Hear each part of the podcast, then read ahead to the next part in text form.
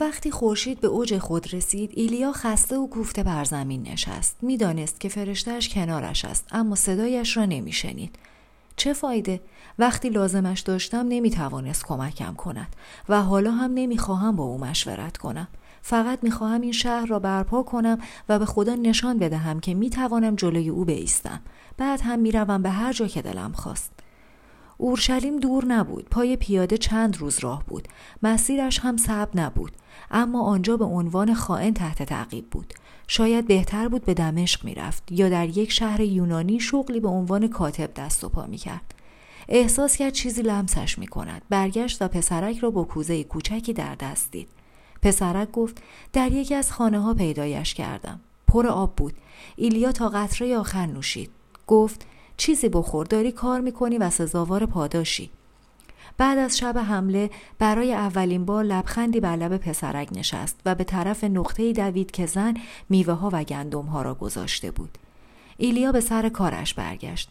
وارد خانه های ویران میشد، آوارها را کنار میزد، اجساد را بر میداشت و تا توده وسط میدان میکشید. مرهمی که چوپان بر بازویش گذاشته بود افتاده بود، اما مهم نبود. باید به خودش ثابت میکرد که آنقدر قدرت دارد که شرفش را اعاده کند.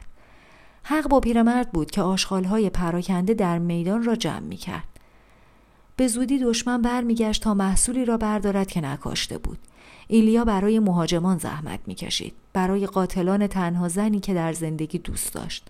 آشوری‌ها خرافاتی بودند و به هر حال اکبر را بازسازی می‌کردند. بنا به اعتقادات کهن، ایزدان شهرها را به شیوهی منظم و هماهنگ با دره‌ها و جانوران و رودها و دریاها قرار داده بودند. در هر یک از شهرها نقطه مقدسی را ایجاد کرده بودند تا موقع سفر به دور دنیا در آنجا استراحت کنند. وقتی شهری ویران میشد، همیشه خطرش بود که آسمان و زمین در هم بپیچد. بنا به افسانه ها، بنیانگذار اکبر صدها سال پیش از آنجا میگذشت.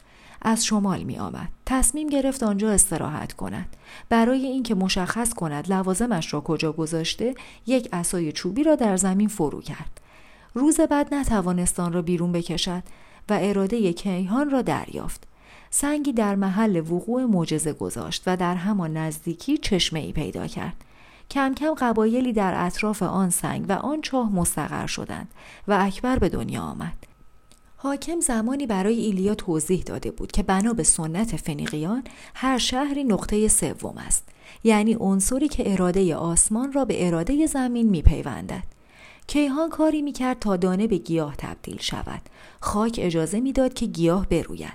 انسان آن را درو میکرد و به شهر میبرد و در شهر قربانی‌های ایزدان را پیش از بردن به کوه مقدس تقدیس میکردند. هرچند ایلیا زیاد سفر نکرده بود، اما میدانست تصور مشابهی در میان ملت‌های مختلف دنیا وجود دارد.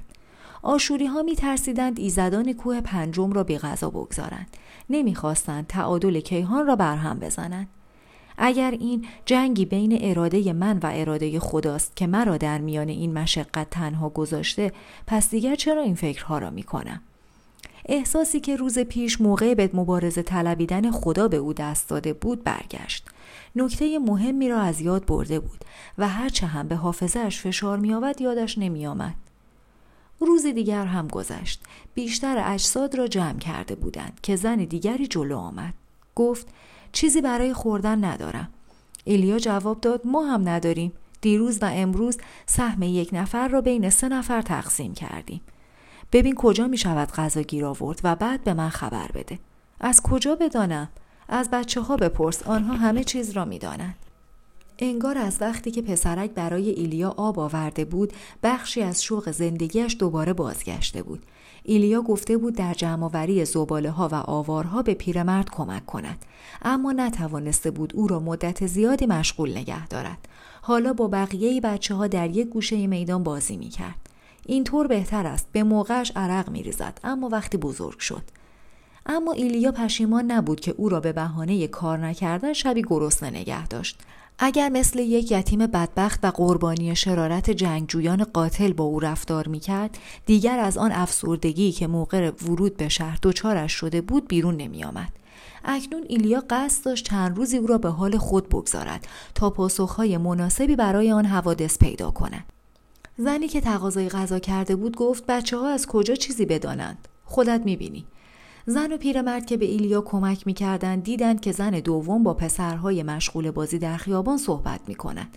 بچه‌ها چیزی گفتند. زن برگشت، لبخند زد و در گوشه میدان ناپدید شد. پیرمرد گفت از کجا فهمیدی که بچه‌ها می‌دانند؟ ایلیا گفت برای اینکه من هم وقتی پسر بچه بودم و می‌دانم که بچه‌ها گذشته‌ای ندارند. بار دیگر به یاد گفتگو با چوپان افتاد. شب حمله ترسیده بودند اما دیگر دغدغه‌اش را ندارند. شهر باغ عظیمی شده که می‌توانند بی دردسر در این طرف و آن طرف بدوند. طبیعتاً سر راهشان انبار غذایی را دیدند که مردم برای مقابله با محاصره اکبر کنار گذاشتند. کودک همیشه می‌تواند به آدم بزرگ سه چیز بیاموزد: شادی بی‌دلیل، سرگرمی دائمی و اعلام خواستش با تمام قوا. من به خاطر آن پسرک به اکبر برگشتم. آن روز بعد از ظهر پیرمردها و زنهای دیگری هم به گروه کارگران مرده جمع کن اضافه شدند. بچه‌ها لاشخورها را فراری می‌دادند و چوب و پارچه می‌آوردند. شب که شد ایلیا توده عظیمی اجساد را آتش زد. بازماندگان اکبر در سکوت به دودی که به آسمان می‌رفت خیره شدند. همین که کار تمام شد خستگی بر ایلیا مستولی شد. اما پیش از خواب احساس آن روز صبحش بازگشت. نکته مهمی، نومیدانه می‌کوشید وارد حافظه‌اش بشود. نکته‌ای نبود که در اکبر یاد گرفته باشد. داستانی قدیمی بود، چیزی که می‌توانست به همه آن اتفاقات معنایی ببخشد. یعقوب آن شب را در خیمه‌گاه به سر برد و یعقوب تنها ماند و مردی با وی تا طلوع فجر کشتی می‌گرفت و چو او دید که بر وی غلبه نمی‌یابد گفت مرا رها کن. یعقوب پاسخ داد تا مرا برکت ندهی تو را رها نکنم. مرد به او گفت تو با خدا و انسان مجاهده کردی و نصرت یافتی، پس نام تو چیست؟ گفت یعقوب. مرد گفت زین پس نام تو دیگر یعقوب خوانده نشود بلکه اسرائیل. ایلیا از خواب پرید و به گنبد آسمان نگریست. نکته گم شده همین بود. مدت‌ها پیش یعقوب نبی خیمه زد و شب هنگام کسی وارد خیمه‌اش شد و تا فجر با او کشتی گرفت. یعقوبی مبارزه را پذیرفت، هرچند می‌دانست که حریفش پروردگار است. صبح هنگام هنوز شکست نخورده بود و نبرد تنها هنگامی متوقف شد که خدا حاضر شد او را تبرک کند. این داستان نسل به نسل منتقل شده بود تا هیچ کس هرگز از یاد نبرد که گاهی لازم است آدمی با خدا منازعه کند. فاجعه زمانی به زندگی هر انسانی راه می‌یافت. این فاجعه ممکن است نابودی یک شهر باشد، یا مرگ فرزند، یا اتهام بی‌دلیل، یا بیماری که آدم را برای همیشه فلج می‌کند.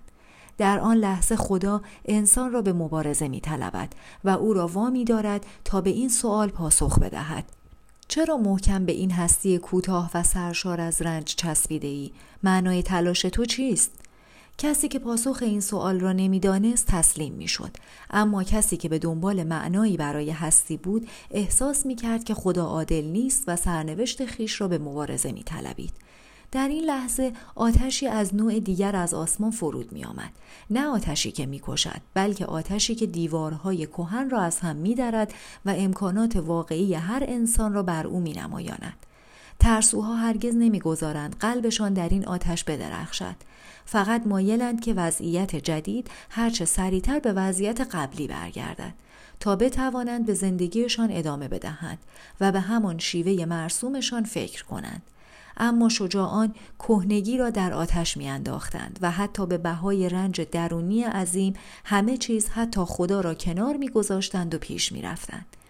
شجاعان همیشه کله شقند. خدا با خوشنودی از آسمان لبخند می‌زند، زیرا خواسته او همین بوده که هر کس مسئولیت زندگی خیش را در دست بگیرد، زیرا در تحلیل نهایی خدا بزرگترین هدایا را به فرزندان خود داده است: قدرت انتخاب و تعیین کردار خیش. تنها مردان و زنانی که در قلب خیش شعله مقدس را داشتند می توانستند با او روبرو شوند و تنها آنها راه بازگشت به عشق او را می شناختند، چرا که آنها می فهمیدند که فاجعه تنبیه نیست، مبارزه است. ایلیا تمام گام‌های زندگیش را در ذهنش مرور کرد. با ترک کارگاه نجاری رسالتش را بدون بحث پذیرفته بود. هرچند راهش درست بود و همینطور هم احساس می‌کرد، اما هرگز فرصتش را نیافت که ببیند در راهی که انتخاب نکرده چه اتفاقی می‌افتد، چرا که می‌ترسید ایمان و اخلاصش و ارادهش را از دست بدهد. تجربه راه مردم عادی را خطرناک می‌دانست. شاید به آن خو می‌گرفت و از دیده‌هایش لذت می‌برد. نمی‌فهمید که او هم انسانی مثل دیگران است، حتی اگر آوای فرشتگان را می‌شنید و هر از گاهی فرمانی از سوی خدا دریافت می‌کرد. آنقدر به خواستش اطمینان داشت که درست مثل کسانی عمل کرده بود که در زندگیشان هرگز تصمیم مهمی نگرفتند. از شک گریخته بود و از شکست و از لحظات دودلی، اما خدا رحیم بود و او را به مغاک واقعیت اجتناب ناپذیر راند تا نشانش بدهد که انسان باید سرنوشت خود را انتخاب کند، نه اینکه آن را بپذیرد. سالها قبل در شبی همچون آن شب یعقوب نگذاشت خدا بدون تبرک او برود.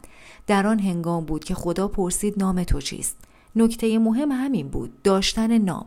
وقتی یعقوب پاسخ داد، خداوند او را با نام اسرائیل تعمید داد.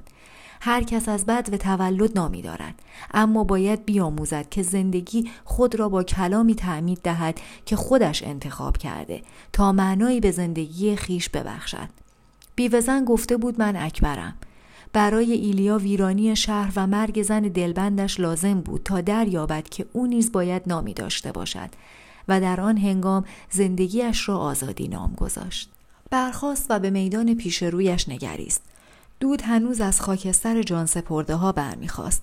ایلیا با آتش زدن اجساد رسم کهن آن سرزمین را به مبارزه طلبیده بود که مردگان باید مطابق آیین به خاک سپرده شوند. او با انتخاب مرده‌سوزی خدا و سنت را به مبارزه طلبیده بود، اما حالا که برای مشکلی جدید راه حل جدید لازم بود، از انتخاب این راه حل احساس گناه نمی‌کرد. خدا رحیم مطلق بود و در برابر کسانی که فاقد شهامت عمل بودند، قهار کینه‌توز. دوباره به میدان نگریست. بعضی از بازماندگان نخوابیده بودند و نگاه‌هایشان را به شعله‌ها دوخته بودند. انگار آن آتش خاطرات و گذشته آنها و سابقه 200 سال آرامش و رخوت اکبر را به هم می‌سوزاند. زمان ترس و امید گذشته بود. اکنون تنها بازسازی مانده بود یا شکست. آنها هم مانند ایلیا می‌توانستند نامی برای خود برگزینند. تسلا، فرزانگی، عاشق، زائر، به تعداد ستارگان آسمان حق انتخاب داشتند، اما هر کس باید نامی بر زندگی خیش می‌گذاشت. ایلیا برخاست و دعا کرد. پروردگارا، با تو جنگیدم و شرمنده نیستم و در این جنگ دریافتم که من بر راه خیشم، زیرا خود چنین می‌خواهم. پدر و مادرم یا سنت سرزمینم آن را بر من تحمیل نکرده و نه حتی تو. پروردگارا، در این لحظه به سوی تو باز می‌گردم. می‌خواهم با تمام اراده‌ام تو را بستایم و نه با جبن آنان که انتخاب راهی دیگر را نتوانند. اما برای آنکه رسالت خطیر خیش را بر دوش من نهی، باید به نبرد بر علیه تو ادامه دهم تا آن زمان که تبرکم کنی. بازسازی اکبر چیزی که ایلیا گمان می‌کرد مبارزه با خداست، در حقیقت ملاقات دوباره با خدا بود.